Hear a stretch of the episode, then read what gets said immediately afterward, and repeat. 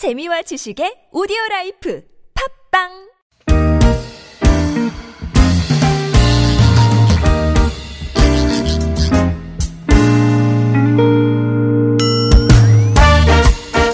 서울 속으로 2부 시작됐습니다. 금요일이니까 오늘 자동차 정비 상담 진행해 봐야죠. 함께 해주실 이광표 자동차 정비 전문가 소개해 드립니다. 어서 오십시오. 네, 안녕하세요. 안녕하십니까. 네. 자, 구글 플레이 스토어나 애플 앱 스토어 이용해서 TBS 애플리케이션 내려받으신 다음에 실시간 무료 메시지 보내실 수 있고요. 샵 0951번 단문 50원 장문 100원 유료 문자 카카오톡은 TBS 라디오와 풀친 맺으신 다음에 무료 참여하실 수도 있습니다. 편리한 방법으로 자동차에 대해서 궁금한 점들 어, 올려주시기 바랍니다. 그 제천 화재 참사 있은 지 뭐 한 달 남짓 네. 지난 다음에 또 오늘 어, 또 안타까운 사고 소식이 있어서 지금까지 들어온 상황만 네, 속보 들어온 상황만 간단하게 좀 정리를 다시 한번 해드리고 넘어가겠습니다. 오늘 밀양의 그 세종병원 쪽에서 어, 7시 35분쯤에 불이 발생해서 10시 20여 분 정도 예, 그때 어, 화재는 진압이 됐고요. 그 세종병원에 당시에 불이 났을 당시에 100명 정도의 에, 환자가 있었고 요양병원 쪽이 또 바로 붙어 있었는데 94명 정도 환자가 계셨대요. 근데 지금 현재까지 사망자가 33명이 지금 집계가 되고 있는데 어 세종병원 1, 2층 쪽에서 아마 사망자가 주로 발생을 한 것 같습니다. 그래서 지금 불이 이쪽에서 아마 난 게 아닌가 예, 짐작은 되고요. 정확한 지금 뭐 화재 원인이라든지 어 사망자가 발생한 경위라든지 이런 것들은 지금 조사 중입니다. 결과가 나오는 대로 저희 방송을 통해서도 말씀을 드리겠습니다. 부상자는 70명이 넘네요. 지금 집계된 게. 어, 날이 진짜 춥습니다. 네. 예, 그, 날 추울 때 차도 네. 당연히 뭐 그렇죠. 당연하다고 얘기하기 좀 그럴지 모르겠습니다만은 말썽을 일으키더라고요. 네. 예. 근데 뭘 좀 주의해야 될까요? 예, 요즘 뭐 자동차 보면은 기온이 떨어지게 되면은 그 타이어 공기압부터 낮아지게 돼요. 음. 앞 자체가 공기 자체도 응축이 되기 때문에 예, 예. 공기압 같은 것도 봐야 되고요. 특히 저그 시동성 관련해서 네. 가장 저 배터리가 좀 약간 따뜻하게 해야 되니까 음. 그 주차할 때 좀 따뜻한 지역에 놓아야 되는 거. 근데 어쩔 수 없이 이제 외부 주차를 하시는 된다 그러면 예. 거기다가 이제 보온 보온 덮개, 음. 보온 덮개 같은 거 이렇게 하나 하다못해 이제 스티로폴 같은 것만 스티로폼 같은 것만 하나만 네. 덮어놔도 굉장히 보온이 보온이 되거든요. 뭐 엔진 있는 부분을 그렇죠. 이렇게- 예, 배터리 있는 부분이. 예, 예, 배터리 있는 부분. 그거 훨씬 도움이 됩니다. 예, 예. 그리고 이제 또 어떤 거냐면 요새 이제 연료 장치 때문에 시동이 안 걸리는 거예요. 시동은 잘 된다고 하지만은 음. 네. 그래서 배터리가 이제 기능이 잘 된다고 하더라도 그다음에 연료 필터를 교환하지 않아서 뭐 3, 4만에 교환 한번 해야 되거든요. 음. 예. 교환하지 않으면 그 자체에 있는 미세나마 있는 수분이 그 얼게 돼요. 그래서 연료가 통과하지 않아서 시동이 음. 아, 안 되는 거거든요. 연료 필터도 한번 꼭 예, 교환을 예. 해야 되는 그래서 예, 그때 교환을 해 주셔야 되고요.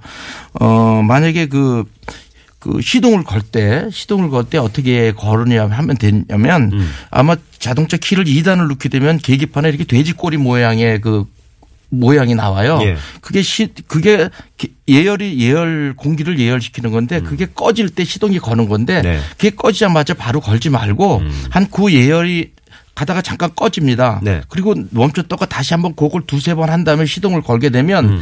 그 자체에 공기를 많이 대- 덮여놨기 때문에 단발 시동이 가능해요. 음. 그래서 그것도 이제 하나의 그 조작하는 요령이 되는 거고. 예, 예. 다음에 이제 이번에 LPG 차량인 경우에는 아, LPG 차량. LPG도 네. LPG가 있고 LPI가 있습니다. 예. LPI는 시동이 잘 되는데 아? LPG인 경우에는 시동성이 안 좋아요. 이거는 네. 어떻게 되냐면 그 가스 자체를 가지고 이제 시동을 걸기 음. 때문에 연료 펌프가 없어서 연료가 올라오지 않는 거거든요. 네. 그래서 시동을 꺼 끄기 전에 음. 그저 연료 차단 스위치가 있습니다. 그걸 이용해서 시동을 끄는 것이 아하. 다음날 시동하는데 도움이 되고요.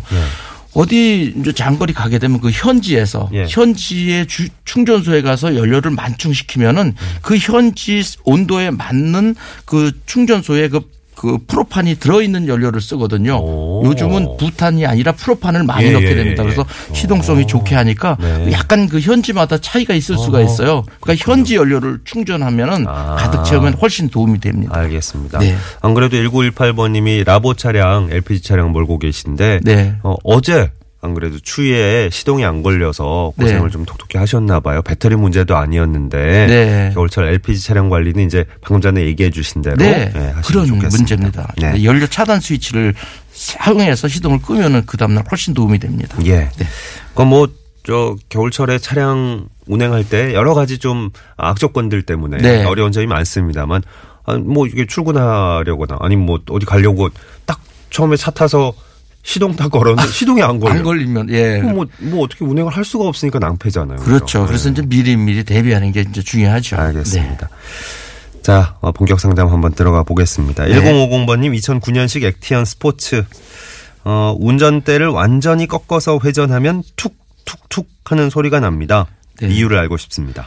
예, 보통 이제 핸들을 돌리게 되면은 핸들 끝에는 이제 이렇게 링크로다가 연결이 돼 있어요. 예. 그때는 이제 tie rod, end 이런 것들이 이제 있는데 end 끝에는 안에는 그 그리스가 들어 있어요. 그러니까 네. 윤활제가 예, 예, 들어 있는데 예. 그게 어느 정도 소모가 돼 버리게 되면은 그 기에 저 금속과 금속의 마찰이 되는 그런 문제가 돼서 유격이 심해지게 되죠. 그런 경우에는 소음이 발생될 수가 있어요. 그러니까 원래는 예. 완전히 예, 운전대를 꺾어서 이렇게 다니 그 회전을 하더라도 안 나야죠 소리가. 어, 네. 지- 진동도 이렇게 툭툭툭한 진동도 안 생겨요. 예, 예, 예. 그 유격이 없어야 되는데 예. 그 유- 만약에 이제 마모가 되는 경우에는 거기에서 이제 그저 금속이 부딪히기 때문에 소리가 나고요. 네. 뭐 만약에 그런 경우가 아니라고 하더라도 어떤 이제 볼트가 이완된 경우가 있을 수가 있어요. 음. 하체 볼트에 그런 게 네. 이완되는 경우는 그 볼트를 한 번씩 더 이제 재조임해 줌으로써 이런 걸 방, 이제 방지할 수가 있고 예.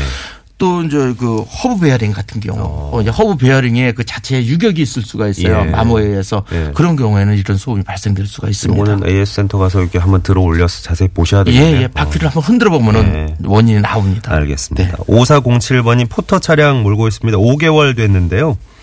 아침에 시동 걸 때 탈가닥 딸가닥 소리가 나고 네. 어 조금 열을 열 받으면 받으면. 소리가 안 나고. 네. 어, 어, 바로 아시네요. 네, 이런 경우가 이제 많은 경우가 부, 이제 분명히 포터뿐만이라고 아니라고 하더라도 네.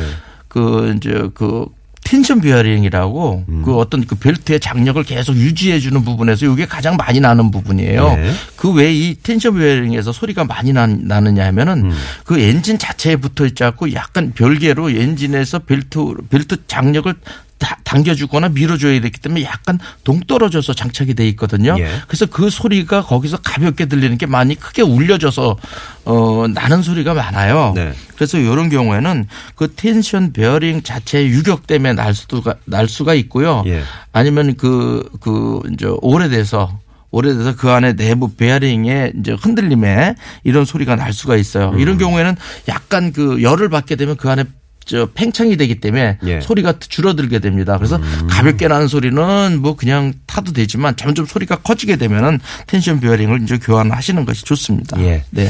3641번으로 2015년식 올뉴 스포티지 차량 음, 차주입니다.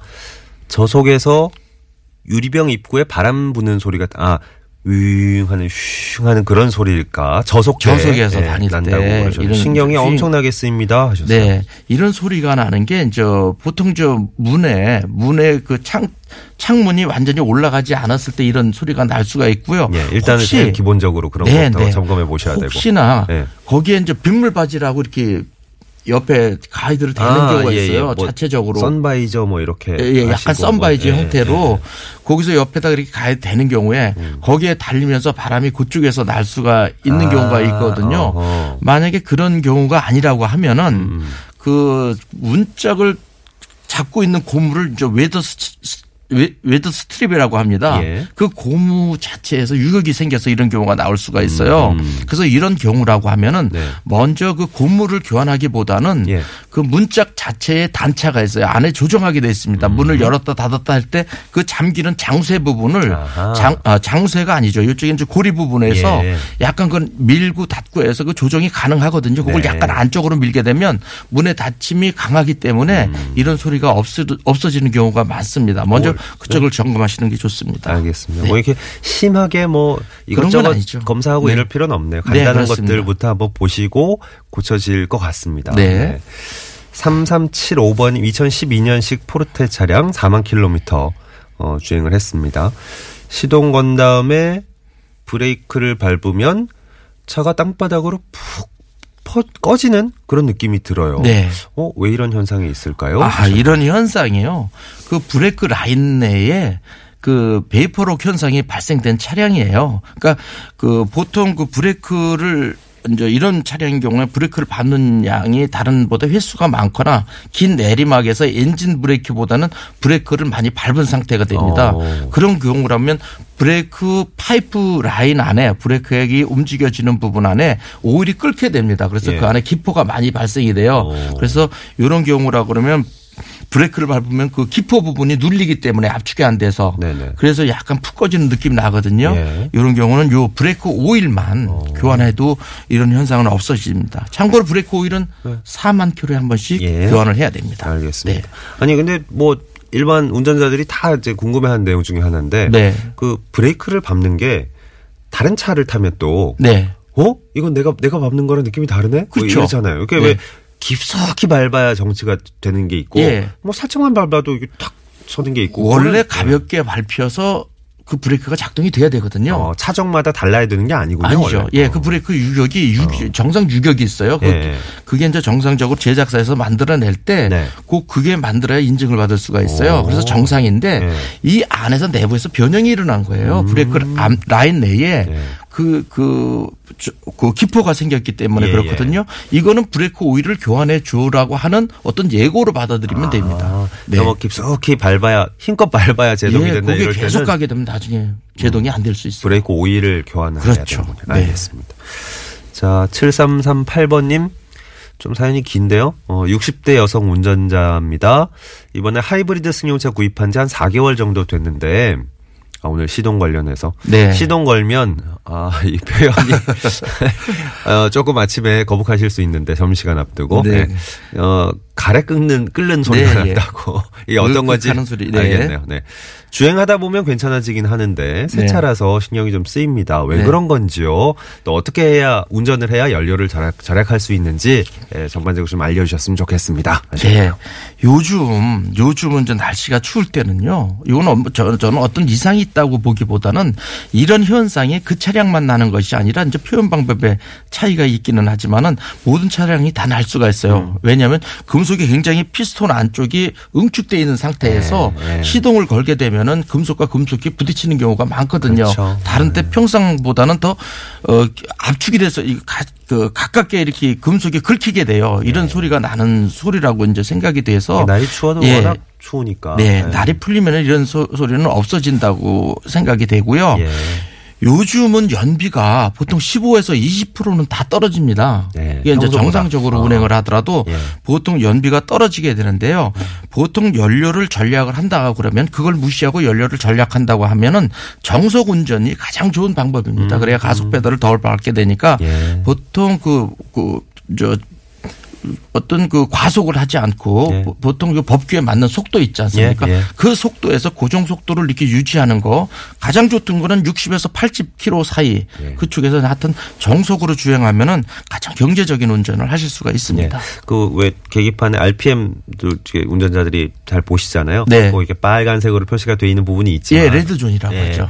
거기 red zone으로 가면 일단 연료 소모가 확 되는 거죠. 그렇죠. 어. red zone까지 가게 되면은 오히려 이제 자동차 내부에서도 위험하게 돼서 네. 이제 그때는 완전 휠 컷이 돼서 어. 이제 크게 고장 나면 자동차 자체가 자기 보호를 하기는 합니다. 네. 근데 이제 계기판에 그 색을 얘기했는데 가장 좋은 부분이 거기 녹색 선이 있는 부분이 그렇죠, 있어요. 그렇죠. 네. 그 부분이 제작사에서 권장하는 부분입니다. 보기만 왔다 갔다 하면 연료 네, 네, 그렇습니다. 차도 안정적으로. 그렇죠. 네, 예. 그렇게 운전할 수가 있죠. 예.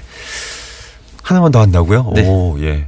7047번님, 액티언 경유차인데요. 네. 이틀 전에 시동이 두 번 정도 해야 걸리고, 시동 걸고 나서 잠시 후부터 돼지꼬리가 안 없어지고, 네. 어제부터는 엔진 체크 등에 불이 옵니다. 네. 오, 날씨 때문인지 모르겠는데, 어쨌든 정비를 받아야 될까요? 하셨네요. 네, 이런 경우가 돼지꼬리가 이제 안 없어진다는 거는 어이구야. 네. 앞에 열이 이제 그 받질 않는다는 얘기예요. 어미검이 안 된다는 얘기죠. 예, 그러니까 디젤 차량인 경우에는 엔진의 내부에 공기를 빨리 덥혀주기 위한 그런 그 장치가 있어요. 예. 그 이제 이제 플러그 예열 플러그가 있는데 그 플러그가 고장이 되면 예열이 안 되기 때문에 돼지꼬리가 안 없이 안 없 어지게 됩니다.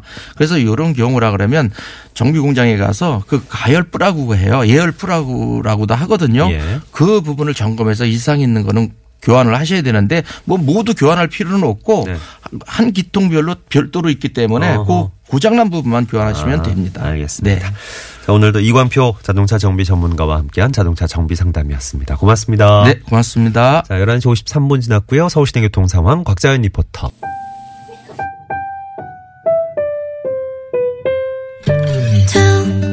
1월 26일 금요일에 함께한 서울 속으로 물러갑니다.